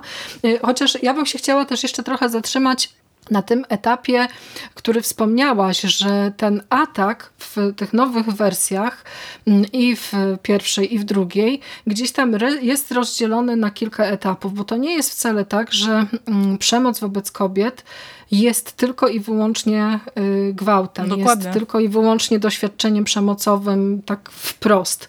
Dobrze że y, scenarzyści i reżyser zdecydowali się na zaprezentowanie tej sekwencji, y, kiedy Jennifer jest atakowana no, słownie, w sposób werbalny. Straszne I to jest. naprawdę przerażające mhm. i one też się ciągną. To jest taki, to jest tak, tak jakby była to taka gra wstępna przed tym gwałtem, kiedy oni się tak, tam właśnie tak, tak nawzajem tak, nakręcają. Oni się tak nakręcają i tak potwornie czepiają się jej odpowiedzi, bo to y, też często jest tak, że ona broniąc się mówi różne rzeczy na zasadzie, że no tu dzwoniłam na policję. No zadzwoniłaś na policję i co, jadą już? No za chwilkę będzie tutaj mój chłopak. Chłopak! A takiej pięknej dziewczyny, gdybym był twoim chłopakiem, to nigdy nie puściłbym samej na, taką, na takie pustkowie, więc gdzieś tam na każdą na, na, każdą, na każde zdanie, które Jennifer mówi, oni mają już gdzieś tam upadlającą odpowiedź. I to też jest y, y, bardzo wyraźnie zaprezentowane, że ta przemoc postępuje etapami. Tak, tak, tak. Od właśnie tego, że mówimy, atakujemy słownie, potem dochodzi już do e, jakichś takich właśnie e, aktów konkretnych, e, rzucanie w Jennifer zapalonymi zapałkami, zmuszanie do mm, seksu analnego z lufą pistoletu lub z butelką, więc to wszystko gdzieś tam dzieje się coraz bardziej i coraz bardziej, e, zdaje się nakręcać, a do seksualnej przemocy, i to jest też wydaje mi się ciekawe spostrzeżenie, dochodzi dopiero w momencie, kiedy na scenę wkracza szeryf. To tak jak Samiec alfa, prawda? Samiec alfa, a do, do, do, zawsze mi się wydawało, że to w tej, w tej e, relacji Johnny jest tym e, sprawczym, tym najważniejszym facetem, a tu się okazuje, że jednak ta hierarchia jest, jest nieco inna i że to szeryf daje właśnie ten sygnał gotowości i, e, i atakujemy po prostu. No a jak to jest z mafią? Bo ten wątek e, w poprzednim nagraniu i w analizie mhm. E, oryginału gdzieś tam przysporzył nam pewnego problemu. Jak odbierasz to w przypadku tego filmu? Bo on jednak dopuszcza się gwałtu. Wiesz co, no, no właśnie. Tutaj w ogóle warto zaznaczyć, że w tej części jest fajne odwrócenie kolejności, bo w oryginale y, do domu przenosiliśmy się na końcu, a tutaj y, mhm.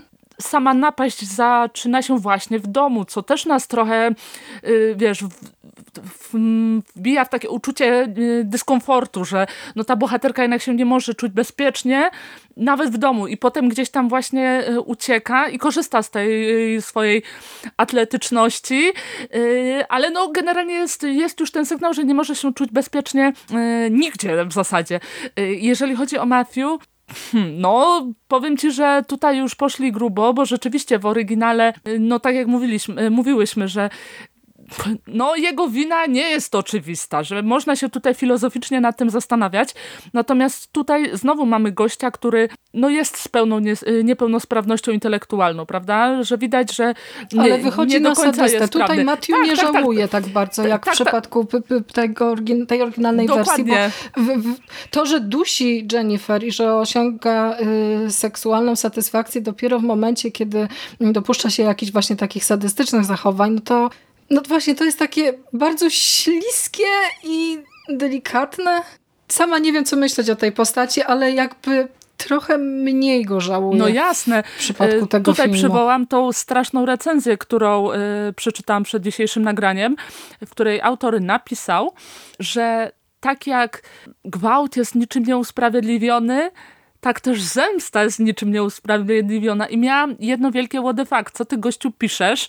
Yy, Okej, okay, możemy dyskutować o tym, czy ta y, zemsta powinna być aż tak brutalna. To jasne, jest pole do dyskusji, no ale jak można mówić, że y, zarówno y, gwałt, jak i zemsta była niczym nieuzasadniona. I ten sam autor, Jezu, naprawdę czuję się dziwnie mówiąc o tym głośno, ale naprawdę ten sam autor zasugerował, że to właśnie Matthew jest tutaj nawet większą ofiarą. No i szczerze ci, ci powiem, że, Koszmar. że normalnie dawno nie, przy, nie przeczytam czegoś tak y, absurdalnego y, i czegoś tak bardzo dowodzącego temu, że recenzent no chyba nie oglądał uważnie mm, swojego, y, nie, nie oglądał uważnie filmu, o którym pisze. Jasne, możemy tutaj dyskutować o tym, czy osoba z niepełnosprawnością powinna być portretowana w taki, a nie inny sposób, no bo jednak jest osobą, Mhm. która jest bardziej podatna na te wpływy z zewnątrz. No, wpływy, tak, tak. dokładnie, więc no niejako okej, rozumiem, że to nie jest takie oczywiste, no ale właśnie tak jak mówisz, tutaj jest przekroczona ta granica, która była, y, nie, y, która nie była przekroczona w oryginale. Matthew, no tak naprawdę w niczym nie ustępuje swoim koleżkom, więc y, no to też jest takie niekomfortowe w oglądaniu, ale mimo wszystko y, cieszę się, że się pojawiło, bo myślę, że gdyby to było powtórzenie tego samego wątku z oryginału, to już raczej nie miałoby takiej siły rażenia, bo ten film jednak śmiem twierdzić, że jest y, bardziej obskurny niż y, ten oryginał, bardziej taki przygnębiający. Mm, kurczę, no bo zobacz, w oryginale mieliśmy, miałyśmy tą piękną letnią aurę, y, zielony A las. tutaj te filtry. Tak, Tak, i tak. To jest takie poczucie wszystko- beznadziei. Tak, tak, nie? tak. Mhm. I wiesz, i w oryginale wszystko żyło, wszystko kwitło i wow, super zabawa. A tutaj od samego początku jest taka atmosfera takiej zgnilizny. Gdzieś tam, wiesz, prawdopodobnie to jest jakaś wczesna jesień, powiedzmy tego typu okres i właśnie te filtry, o których mówisz, wszystko jest brudne, zgniło zielone, beznadziejne. Tak. I niejako z tym świetnie współgra to, że również ci bohaterowie są tacy. Dlatego y, myślę, że jednak mimo wszystko kupuje to, jak ten Matthew jest y, poprowadzony. No tak, bez, poczu- poczucie beznadziei. To ja jeszcze też odwołam się trochę do tej, tej drugiej części, bo wydaje mi się, że coś, co mm, ten drugi film robi bardzo dobrze, to oddanie pewnego rodzaju dezorientacji. Bo o ile mm, Jennifer w pierwszej odsłonie gdzieś tam sama wrzuca się w środowisko, którego nie zna, w tę przestrzeń, e, k- w- której nie wie, jak się, jak się poruszać, no to tutaj e, w przypadku Katie e, to jest już podbite rzeczywiście do granic e, horrendalnych, bo No. e, jest w drugiej części, pluje na twój grób, taka scena, kiedy Katie udaje się z tej piwnicy uciec i ona wybiega na ulicę i tam spotyka ludzi, którzy mówią w zupełnie innym języku, prosi o pomoc, gdzieś tam zaczepia przypadkowych przechodniów i oni nie rozumieją tego, co, y, co ona mówi. Ta, mm, to poczucie właśnie takiej beznadziei. Spróbujmy sobie to wyobrazić. Wyłączmy na chwilę brak, brak logiki, ale wyobraźmy sobie, dziewczyna po gwałcie, przewieziona nie wiadomo gdzie, nie wiadomo jak, dodatkowo naszprycowana narkotykami i znajduje się w miejscu, o którym nic nie wie, nie zna języka, nie wie, gdzie się przenieść, y, gdzie, gdzie szukać pomocy, kogo zapytać. I to jest taki element, który rzeczywiście w bardzo wyraźny sposób prezentuje też to doświadczenie szoku, jakiego doznają y, osoby, które mm, padają ofiarą przemocy y, seksualnej. Być może reżyserowi i scenarzyście udało się to zrobić tak zupełnie przypadko, przypadkowo, ale ja naprawdę całą tę scenę z biegającą po ulicy Katie no, odczytuję właśnie na takiej zasadzie, że no jesteś sama w tym tak, doświadczeniu. Tak, tak. Że, mm, nikt ci nie pomoże, nikt nie zrozumie. To oczywiście tutaj jest to zrobione na takiej zasadzie, że ona po prostu nie wie, nie wie dosłownie geograficznie w mhm. jakim miejscu się znajduje i nie zna języka, ale można to też przełożyć na takie jakieś ogólne, y, ogólniejsze doświadczenia, a coś, co spotyka Katie w tej piwnicy, to też są rzeczywiście sceny, y, sceny upiorne, bo o ile w drugiej części ten sam gwałt pierwszy, którego dopuszcza się Grigoi bodajże, mhm. Mm, to jest jest już e, właśnie takie najbrudniejsze z brudnych doświadczeń, a potem jest już tylko jeszcze gorzej i ta scena z paralizatorem Jezu, i z tym, w jaki straszne. sposób oni ją tam e, upadlają, bo dziewczyna jest przykuta do, e, do jakiegoś słupa kajdankami, leży na zabrudzonym materacu, jeszcze dodatkowo oni ją tam obsikują i, i co tylko, biją. No to to są naprawdę sceny takie, które nie wiem, czy chciałam zobaczyć. No. Nie wiem, czy były potrzebne i nie wiem, czy nie były przypadkiem tylko postawione na to całe takie doświadczenie szoku i pornografii, Zdecydowanie. przerażenia i przemocy. To jeszcze odwołam się do tej sceny właśnie, o której wspominałaś, czyli tej ucieczki mhm. E, Katie na miasto. Powiem ci, że dla mnie to było na maksa imersyjne doświadczenie, bo ja zupełnie zapomniałam o tym wątku. Y, ja w zasadzie mhm. y, z dwójki to chyba nic nie pamiętałam tak naprawdę, bo widziałam ją raz i szybko zapomniałam. Ja pamiętałam aż za dużo. Y, ale wiesz, ale chodzi o to, że też miałam takie wow, czyli ona nie jest w Nowym Jorku. I rzeczywiście się złapałam na tym, że totalnie odczułam to jej przerażenie, tą jej dezorientację, więc to rzeczywiście mhm. dobrze działa. Natomiast powiem ci, że mm, to, co nie działa, czyli 99% filmu, to właśnie e, to, o czym mówisz, że on jest e, już taki na maksa utopiony w tym torture porn spod znaku jakiegoś hostelu, piły e, czy, mhm. czy tego typu rzeczy. No i to jest... Ale wszystkie trzy filmy mają właśnie taki tak, ale, sznyt. Ale wiesz co, ale w jedynce i trójce mam wrażenie, to nie jest aż tak odczuwalne. No, nie zabrzmi to może no, dobrze. Znaczy ja wiem, przypomnij, przypomnij sobie scenę kastracji z trzeciej części. Ale y, mówimy teraz o scenie gwałtu, konkretnie y, o tej. Nie, okay. nie, nie chodzimy, bo zemsta Dobra. to tak, to już jest zupełnie inna para kaloszy, że tak powiem. Y, no bo tutaj ta, ta sekwencja, ta część filmu dotycząca gwałtu, no już jest naprawdę tak podkręcona do maksimum. Tym bardziej, mhm. że no wiesz, miałam wrażenie, że nic za tym nie szło, że to nie mówiło nam e, w żaden sposób właśnie o problemie handlu żywym towarem, e, który powinien jakby bardziej być obudowany w tym filmie. Mm, to była taka, wiesz, no przemoc dla podjary. Tym, tym bardziej w sposobie, w jakim była kręcona. No tak jak mówię, ten mafiozo, ten oblech, który teoretycznie mhm. Kupił Katie, ale no w zasadzie nie wiadomo po co. I, i to były takie, wiesz, takie chwyty gdzieś tam uatrakcyjniają, uatrakcyjniające tą historię, ale generalnie za nimi nic nie szło, więc jedynka, trójka działa o tyle dobrze, że gdzieś tam ciekawy sposób komentuje oryginał i to jest niejako ich siłą, prawda? A tutaj mamy zupełnie inną historię, y, gdzieś tam doklejoną y, do tej franczyzy, i to już niejako samo w sobie jest dowodem na to, że no to był po prostu zwykły taki cyniczny skok na kasę. No bo idąc tym tropem, każda historia o zgwałconej dziewczynie mogłaby być e, bez litości 10, 20, 25, więc mm, nie wiem, czy ja kupuję sam fakt, że to była jakby zupełnie inna historia. Mhm.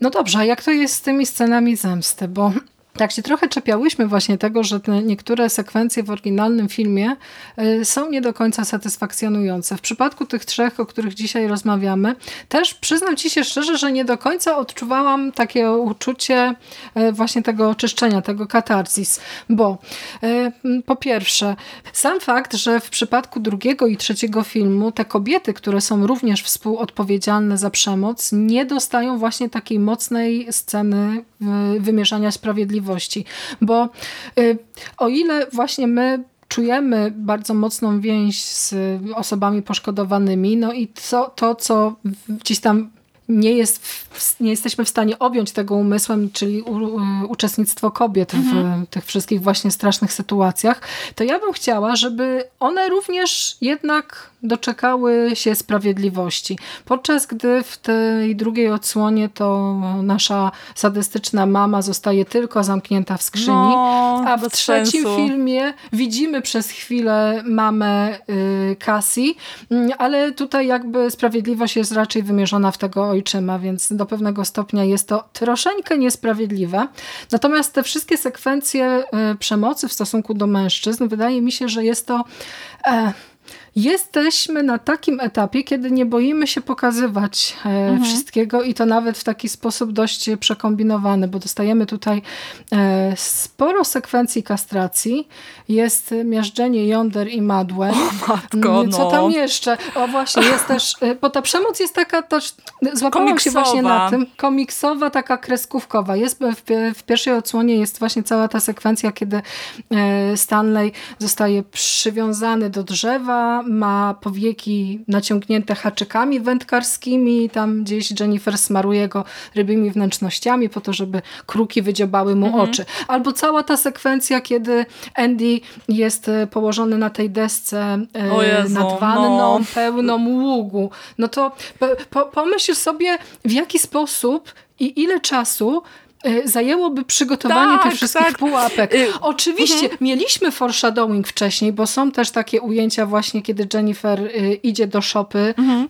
y, do tego budynku gospodarczego y, i patrzy, że o, tu jest jakiś młotek, tutaj jakaś piła, coś tam, coś tam, więc znając założenia gatunkowe nurtu, jesteśmy już przekonani, że najprawdopodobniej te wszystkie narzędzia zostaną wykorzystane. Ale mimo wszystko y, ona jest rzeczywiście i, ta, I Katie w drugiej części do pewnego stopnia też urasta do takiej heroiny, takiego bohatera złola idealnego, tak, który może dokładnie. wszystko, może się pojawić wszędzie i ma gdzieś tam nieograniczony zasób po prostu tych narzędzi tortur. Do pewnego stopnia jest to dla mnie niewiarygodne. Bardziej wolałabym, żeby te zemsty były zrobione w taki sposób, w jaki na przykład w pierwszej odsłonie filmu jest ukarany Johnny, bo ta scena to jest cudowne nawiązanie jest... do oryginału oryginału. Wiesz, Auć. No. Bardzo mocna. I wiesz, i tam mieliśmy... I to wyrywanie zębów. Tak, i tam wiesz, mieliśmy tą e, sens sensualną kąpiel w wannie, a tutaj wanna, no, służy jednak czemuś innemu. E, to może... I wcale nie Johnny się w niej to, tapla. To może nie zdradzimy, bo to jest jednak... E, ciekawy smaczek. Ale wiesz co, ale generalnie tak, jak najbardziej się z tobą zgadzam i to wydaje mi się jest największy problem tych filmów, w zasadzie chyba wszystkich trzech, bo jasne, w oryginale narzeka, znaczy narzekałyśmy, no komentowałyśmy tą seksualizację tej zemsty, ale jakby ona była realna. Okej, okay, tamta Jennifer mm -hmm. wykorzystywała swój erotyzm, żeby gdzieś tych y, gwałcicieli zwabić, ale y, zrobiła z nimi to, co y, było prawdopodobne, że byłaby w stanie zrobić. A tutaj teraz się odniosą szczególnie do jedynki. Y, no okej, okay. fajne jest to, że Jennifer y, wymierza zemstę w jeansach i podkoszulkach, chociaż to też nie jest takie do końca nieerotyzowane, ponieważ często gdzieś tam te jej sutki przebijają przez te koszulki, więc taki do końca ten przekaz czysty nie jest. Mm. Oj, tam ja byłam bardziej skupiona jednak na tym, co się dzieje z oprawcami, a nie na Jennifer. Oj, przepraszam. Przepraszam, wyszłam tutaj na jakąś, kurde, zbereźnicę. Nie zrażajcie się, moi drodzy, nie zrażajcie się, nie jesteśmy aż tak złe. W każdym razie, no tutaj ta zemsta no to już jest takie typowe, wiesz, gor y, właśnie z tamtego okresu, mhm. pułapki Jigsaw'a, prawda? Gdzieś tam y, tych y, gwałcicieli, no takie ekwilibrystyczne, kurde, sprzęty y, wciska. I wiesz co? I największym problemem tego typu kreowania zemsty jest to, że wiesz, tutaj się zastanawiamy. Z jednej strony, gdy zemsta nie jest odpowiednio dobrze podkreślona, to my jako widzowie odczuwamy, że gwałciciele być może nie zostali sprawiedliwie ukarani. Natomiast gdy zemsta jest przesadzona, to pojawia się... Z... To też jesteśmy niezadowoleni. Tak, bo wiesz, bo pojawia się problem typu na ile to była obrona ofiary, na, na ile to była mhm. potrzeba zadośćuczynienia, a... a na ile po prostu sadystyczna Dokładnie. chęć krzywdzenia facetów, która do pewnego stopnia wszystkie te bohaterki, o których dzisiaj rozmawiamy, stawia na tym samym pułapie, Dokładnie co tak. ich oprawców. Dokładnie to jest tak. też takie właśnie wątpliwe, bo wystarczy przywołać chociażby ta, taką scenę z drugiej odsłony, kiedy to nasza Katie y, przywiązuje gdzieś tam w kanałach właśnie jednego ze swoich, y, ze swoich oprawców. Mhm. On jest cały pocięty, poraniony. Ale żyje! Smaruje mu te, żyje, smaruje mu te rany ekstrementami gdzieś tam, żeby wdało się zakażenie. No to sobie wyobraź, jak jaką perwersyjną radość musiało no jej sprawiać to wyczekiwanie, że wiesz, ta, ta, ta, ta tkanka gnije, a potem jeszcze wbija łom w jedną z ran. Brr. No. Sadystka, po prostu sadystka. No jasne, jasne, że tak. I paradoksalnie pewnie najlżej to wypada w trójce. Okej, okay, no mamy w trójce tą straszną, okropną scenę kastracji, która jest absolutnie e, przerażająca, ostrzegamy panów, ale mhm. gdzieś tam powiem ci, że mimo wszystko nie miałam takiego e, odczucia, że tam jest aż takie przegięcie, no bo jednak e, w, w jedynce te wiesz, te aspekty poszczególnych zemst, poszczególnych mordów są no już tak totalnie wymyślne, żeby, wiesz, wspomnieć chociażby sposób, w jaki e, uśmiercony jest e, szeryf i Matthew, którzy doczekali się wspólnej wspólnego sceny. finału. dobre określenie.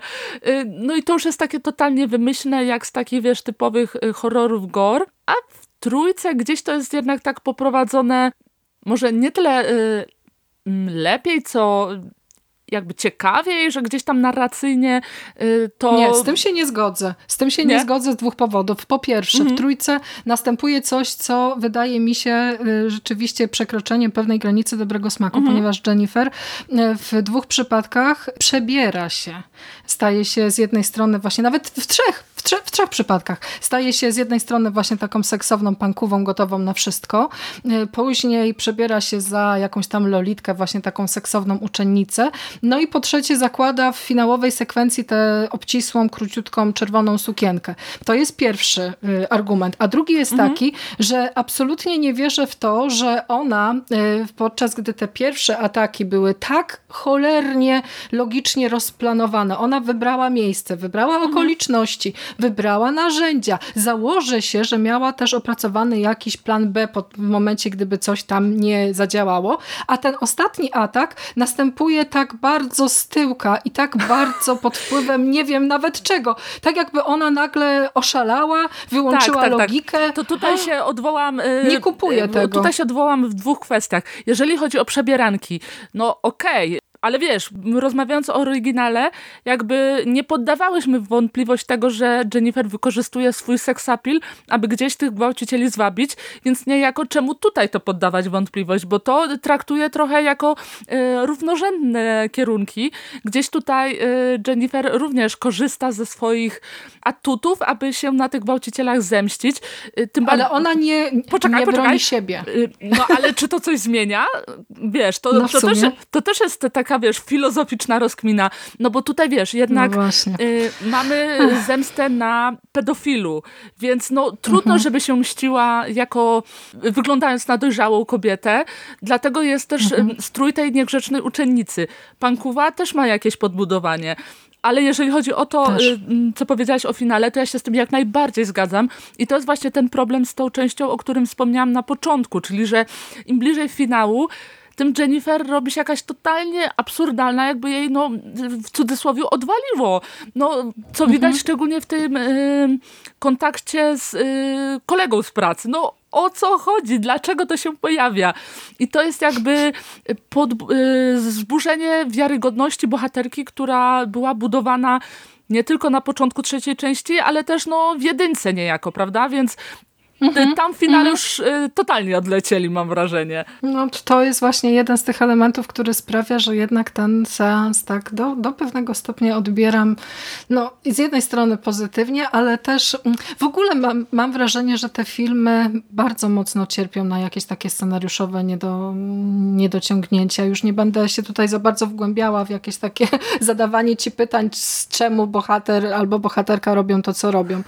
Jeszcze już na, na no. koniec na koniec chciałabym się jeszcze tylko e, ciebie zapytać trochę, jak to jest z tymi oprawcami, bo w tej pierwszej odsłonie nowej jest coś, czego wydaje mi się, że jeszcze w tym kinie nie doświadczyłam, e, bo oni e, tłumacząc się trochę, błagają o litość. Mm, zwróciłaś uwagę. Właściwie mhm. w każdej z tych, bo to, ta, ta zemsta e, Jennifer, która następuje, ma nie tylko wymiar fizyczny, ale także taki wymiar, że oni sobie tam dyskutują mhm. w trakcie, nie? że tutaj e, ja cię też błagałam o litość, ale odmówiłeś, albo że e, tam w tej scenie z szeryfem to jest bardzo mocna rozmowa, Jezu, kiedy no. ona, ona gada z szeryfem i mówi, że no tutaj wyobraź sobie, że ktoś robi to samo twojej córeczce. On odpowiada, że no ale moja córka jest niewinna. No i ja też byłam. To są oczywiście takie, oczywi takie e, banały trochę, takie oczywiste kwestie, które do pewnego stopnia widz jest w stanie Niby tak, ale przewidzieć. Ale z drugiej ale... strony takie rozmowy nie przewijają się często y, w kinie Raven Revenge. Przynajmniej ja mhm. tak na szybko to gdzieś, gdzieś nie potrafię wyciągnąć jakiegoś konkretnego tytułu i to, o czym mówisz, no. niejako dowodzi temu, że mm, gdzieś tam twórcy tej jedynki wyciągnęli... No, Przemyśleli tak, sprawę. wyciągnęli mhm. wnioski z tego, co się nie udało w oryginale, bo tam mówiłyśmy sporo o tym, że no, ci faceci to są stuprocentowi dzikusi, że od początku wydają jakieś dziwne dźwięki zwierzęce, a tutaj, jakkolwiek to nie brzmi dziwnie, są... Y bardziej ludzcy, bardziej jacyś wielowymiarowi, to oczywiście nie chodzi o to, że ja ich w jakiś sposób mm, tłumaczę, Tłumaczysz, czy nie, umniejszam temu, co zrobili, tylko wydają się w jakiś sposób bardziej realni, y, bardziej y, jakby ich mm, życiorys rezonuje z tym, co robią, no bo tutaj szeryf, Jezu, ta scena była tak o, też na psychę mi mocno zadziałała.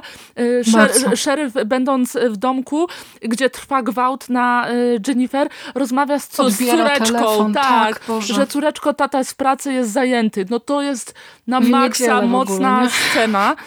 Y, I to właśnie niejako pokazuje, że oni są jakoś tymi postaciami mimo wszystko bardziej złożonymi. No, szczególnie to dobrze działa w przypadku Johnego, który trochę się kreuje na takiego przywódcę grupy, ale jednak zawsze jest facet bardziej męski od niego, prawda? Oczywiście to mhm. mówię cały czas w cudzysłowie, ale niejako gdy pojawia się na y, ekranie szeryf, no to Matthew jest taki malutki. I to on y, gdzieś tam z tego, co pamiętam, najbardziej jest taki buńczuczny y, w tej scenie zemsty. Gdzieś tam próbuje jeszcze mm, Jennifer umniejszać. Ale to jest trochę, to, bo mhm. ja się nawet zastanawiałam, na ile Johnny sam się stawia w tej pozycji właśnie takiego samca alfa, mhm. na ile jest to mm, też jakieś takie uwarunkowanie środowiskowe, bo nie wiem, czy zwróciłaś uwagę, ale w pierwszej yy, odsłonie też mamy taką rozmowę przy łowieniu ryb i tutaj dostajemy analogiczną jakby scenę, kiedy chłopacy gdzieś tam nad jeziorem łowią ryby i dyskutują sobie o kobitkach i proszę pana, co tutaj byśmy zrobili. I yy, tam pada taki, taka kwestia, że te wielkomiejskie dziewczyny, no to są jednak, one przyjeżdżają tutaj tylko po jedno, tylko po to, żeby gdzieś tam uprawiać seks, ale są też trudne do zdobycia, no bo taki tutaj Matthew, no mhm. tobie by się nie udało. A skoro Johnemu się nie uda, no to żaden z nas nie ma szans. Tak, tak. Y, tu jeżeli chodzi o mężczyzn, to też podobała mi się postać tego y, staruszka, który wynajmuje Jennifer domek, bo to też jest niejako takie igranie z naszymi oczekiwaniami. Strasznie głupio kończy. tak. Nie powiem, co, nie powiem, co się z nim dzieje, ale ta scena też mi się wydawała kuriozalna. Po co? Jak no to? Właśnie. dlaczego? Ten y, dziadeczek, z tego co pamiętam, pojawił się chyba w y, remake'u Wzgórza mają oczy, poprawcie mnie jeśli się mylę, y, ale generalnie to jest taka twarz kojarzona z horrorami y, i wiesz, i gdy widzisz go jako y, w roli mężczyzny, który wypożycza ten domek Jennifer, to niejako gdzieś ci się tam w głowie układa, że kurde, pewnie będzie w to zamieszany, pewnie coś ma na sumieniu. a ostatecznie Tymczasem. okazuje się tym poczciwym, prawda?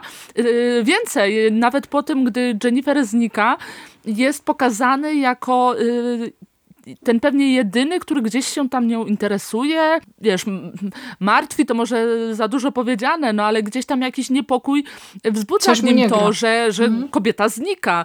Więc to też niejako pokazuje, że ten film może nie jest aż taki antymęski jak oryginał. Jasne, tu cały czas mówimy o okrutnych y, gwałcicielach, mm, ale ten obraz wydaje mi się mimo wszystko bardziej jest zniuansowany niż w oryginale, no bo tam no, słyszysz te pochukiwania tych facetów, no i tak się trochę mm. e, łapiesz za głowę, głowę, co nie?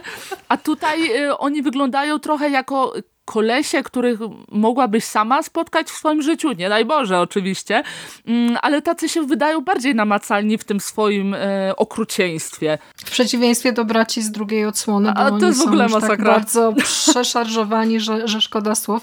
A skoro już rozmawiamy o mężczyznach, to jeszcze wróćmy na sekundę już e, tak, żeby domknąć mhm. Mm, w, w, całą tę naszą rozmowę, to wróćmy do postaci ojca z trzeciej części. bo ja rozpływam się Chciałabym mimo wszystko zasygnalizować, że właśnie to doświadczenie gwałtu, o ile bardzo często właśnie w tych naszych podcastach podnosimy to, że jest to doświadczenie kobiety, y, to jednak y, trzeba powiedzieć, że mm, rzutuje ono na całe otoczenie mm, skrzywdzonej kobiety. I tutaj ta postać ojca, Kozy, on się tak, tak nazywa, Ko bohater. Koza, nie koszka. Nie, nie koska, właśnie, właśnie. Cała ta y, rozmowa, y, kiedy on wychodzi z więzienia i tam Jennifer y, z nim dyskutuje, cały ten mm, jego monolog związany z tym, że on gdzieś tam próbował być jednak właśnie głową rodziny, próbował chronić swoją córkę, ale mu się nie udało z przeróżnych powodów, bo po pierwsze tutaj jednak prawo nie domaga, nie mieli dowodów, został zwolniony wcześniej ten e, oprawca jego córki, a po drugie nie miał wystarczająco dużo odwagi, żeby postawić się temu facetowi wprost, no bo on takie chucherko, mhm. właśnie facet w okularach gdzieś tam, e, a ten e, gościu drugi to jednak kawał, kawał, kawał faceta przypakowany gdzieś tam na tej siłowni ćwiczy, więc no, mógłby go w sumie jedną ręką pewnie zmiażdżyć. I w całej tej właśnie jego rozmowie, że on próbował, on chciał swoją córkę ochronić, ale mu się nie udało. Jest też bardzo ciekawy komentarz właśnie na temat męskości. To są takie dwa typy męskości właśnie w tych mhm. filmach. Z jednej strony mamy ten, tę męskość taką hierarchiczną, toksyczną, kiedy no, stawiamy się ponad, bo my tu jesteśmy super macho i każdą kobietę jesteśmy w stanie y, zdobyć, czy to z podrywem, czy przemocą. I z drugiej strony mamy skonfrontowanego właśnie takiego, y, takiego ojca, takiego mężczyznę, który no, nie ma możliwości, nie ma siły. To jest bardzo mocny przekaz. Jak najbardziej i to działa dobrze na dwóch poziomach, y, zarówno w kreacji bohatera jako niego samego, y, oraz w tym, jak ten bohater funkcjonuje w relacji z Jennifer. On ją niejako utwierdza w przekonaniu, że no, y, nie masz co liczyć na sprawiedliwość, że sprawiedliwość musisz, so, e, musisz e, wziąć sobie sama, musisz wymierzyć sama. E, I rzeczywiście, no, to jest pisanie naprawdę bardzo dobre, bardzo no, przemyślane, prawda? Bo mhm. to jest, wiesz, bo w przypadku tych historii, gdzie mszczą się rodzice, Problem jest właśnie w tym, o czym wspomniałaś, że oni się nagle przemieniają w, wiesz, niezniszczalnych typów, którzy są zdolni do wszystkiego. Mm, a tutaj dostajemy gościa, no zmiażdżonego emocjonalnie, gościa e, w totalnej rozsypce, mhm. który no nie radzi, się, nie radzi sobie zupełnie y, z tym, co go spotkało. No i to jest jednak dużo bardziej wiarygodne niż na przykład rodzice z ostatniego domu po lewej. No wiadomo, tak. doceniamy film Cravena, no ale ta kreacja jest jaka jest, prawda? A tutaj mhm. gdzieś dostajemy gościa, który no, w jego opinii zrobił wszystko to, co powinien. Gościa, który zadbał o swoją córkę, który chciał, aby córka jakby odczuła sprawiedliwość, że jej krzywda została pomszczona. I tymczasem nic No właśnie, bo jakieś tam kruczki prawne sprawiły, że mm, no, gwałciciel po prostu nie został ukarany, więc on jako bohater jest pognębiony jako ojciec, jako mężczyzna, że y, on nie potrafił zagwarantować bezpieczeństwa mm, swojej córce i wiesz, to ładunek emocjonalny jest y, niesamowity, tym bardziej, że ta rola nie została przegięta, nie została przerysowana. W przeciwieństwie do księdza z drugiej no części. No właśnie, no właśnie, który jest takim dobrym duchem, który tak strasznie chce dbać o naszą Katie. E, a tutaj jest gościu, y, którego potrafię wyobrazić sobie w prawdziwym świecie, że tak mógłby się e, ojciec y, zachować. I wiesz, i tu, tutaj też bardzo ciekawe są jego reakcje, gdy on y, w niektórych momentach wprost się krzywi, że czuje tą bezsilność, że jego córka tego doświadczyła i... Ale zobacz, on też pęka w momencie, kiedy Cassie opowiada no właśnie, o swoim doświadczeniu. Właśnie, właśnie to się i krzyczy, że ktoś powinien w końcu go tutaj tak. wziąć i nie może być tak no dalej. Właśnie, no właśnie, właśnie o tym chciałam powiedzieć, że tutaj niejako jest y, jakby rozdrapanie tego, y, tej jego traumy, że tutaj jego córka no, skończyła tak, jak skończyła z powodu swojego gwałciciela i tutaj widzi czyjąś córkę, której y, rodzic, czyli w tym przypadku matka, nie reaguje. I, mhm. I wiesz, to jest straszne. Widzi, że on zareagował i nic to nie dało, a tutaj obok ma dziewczynę, której matka w ogóle nie reaguje i niejako nie wiadomo, co jest gorsze, prawda? Y, no, emocjonalnie naprawdę porządna rzecz i chyba najlepszy aspekt tej y, trzeciej części, w której też się pojawia kobieta policjantka, która tam gdzieś nie do końca po y, myśli Jennifer funkcjonuje, więc to też taki dodatek do tej matki Casey, że gdzieś tam różne te odcienie kobiecości się w tej części pojawiają. No właśnie, ja się tak zastanawiałam, czy z całej tej naszej dyskusji przypadkiem nie wypłynie taki wniosek, że pluje na twój remake, ale chyba jednak chyba jednak wydaje mi się, że tak jak zawsze podeszłyśmy do tego tematu z otwartym umysłem i z takim jakimś e, spojrzeniem głębiej. Chociaż, jak zapewne z tej naszej dzisiejszej rozmowy wypłynęło, no to już zasygnalizowałyśmy, że z odbiorem niektórych scen, niektórych treści e, w tych nowych wersjach może być e, problem ale mimo wszystko mm, chyba będziemy zachęcać jednak do obejrzenia, tak, szczególnie części pierwszej i szczególnie części trzeciej, bo to one właśnie z całej tej tutaj e, grupy filmów e, do pewnego stopnia mają jednak coś nowego, e, wartościowego do zaoferowania. Czy są to dzieła przełomowe? Nie. Do takich dopiero będziemy tutaj tak. odnosiły się w kolejnych nagraniach. Już się nie mogę doczekać. Tak, ja, ja, ja też. I dziękuję Ci bardzo Marta za, za kolejne nasze nasze spotkanie. Ciężko było w tym tak. marcu, naprawdę. Yy, wiesz co, te trzy filmy, no kurczę, nie są na pewno e, filmami jakoś szalenie dobrymi, ale mimo wszystko no, gdzieś tam funkcjonują fajnie w nawiązaniu do tego oryginału. Nawet ta dwójka gdzieś tam potrafi przykuć uwagę w niektórych momentach, także a, niech już sobie będą, niech istnieją, niech ludzie oglądają i wyrabiają sobie własne zdanie. Tak, tym bardziej, że są to filmy rzeczywiście, które e, mają dość ciekawe życie, jeśli chodzi o dystrybucję, bo e, na przykład taka druga odsłona była wyświetlana tylko w jednym kinie, w którym zarobiła 802 dolary przychodu z biletów, a potem e, miały już kolejne właśnie, e, kolejny żywot w tej dystrybucji tutaj DVD, e, czy gdzieś tam na różnych serwisach streamingowych, chociaż uważam, że i tak trudno je znaleźć. Jeśli chciałoby się jakieś takie wersje nieocenzurowane, to, to jednak nie jest to wcale taka, taka prosta sprawa. No bo te filmy jednak są, są brutalne i jeśli zdecydujecie się na seans, no to E, musicie się liczyć z tym, że do pewnego stopnia będą to no, takie, takie rzeczy, takie sytuacje, których już nie odzobaczycie, więc czujcie się ostrzeżeni, a my dzisiaj już wymierzyłyśmy potrójną zemstę. Tak jest. Czekają nas I teraz czekamy. lata 80. Tak, tak. Będzie, będzie też ciekawie. Wypatrujcie kolejnych, kolejnych podcastów e, z cyklu. A tobie, Marta, raz jeszcze ogromniaste dzięki i do usłyszenia za miesiąc. Dzięki, Bogusia. Do usłyszenia. Trzymajcie się ciepło. Hej! Cześć!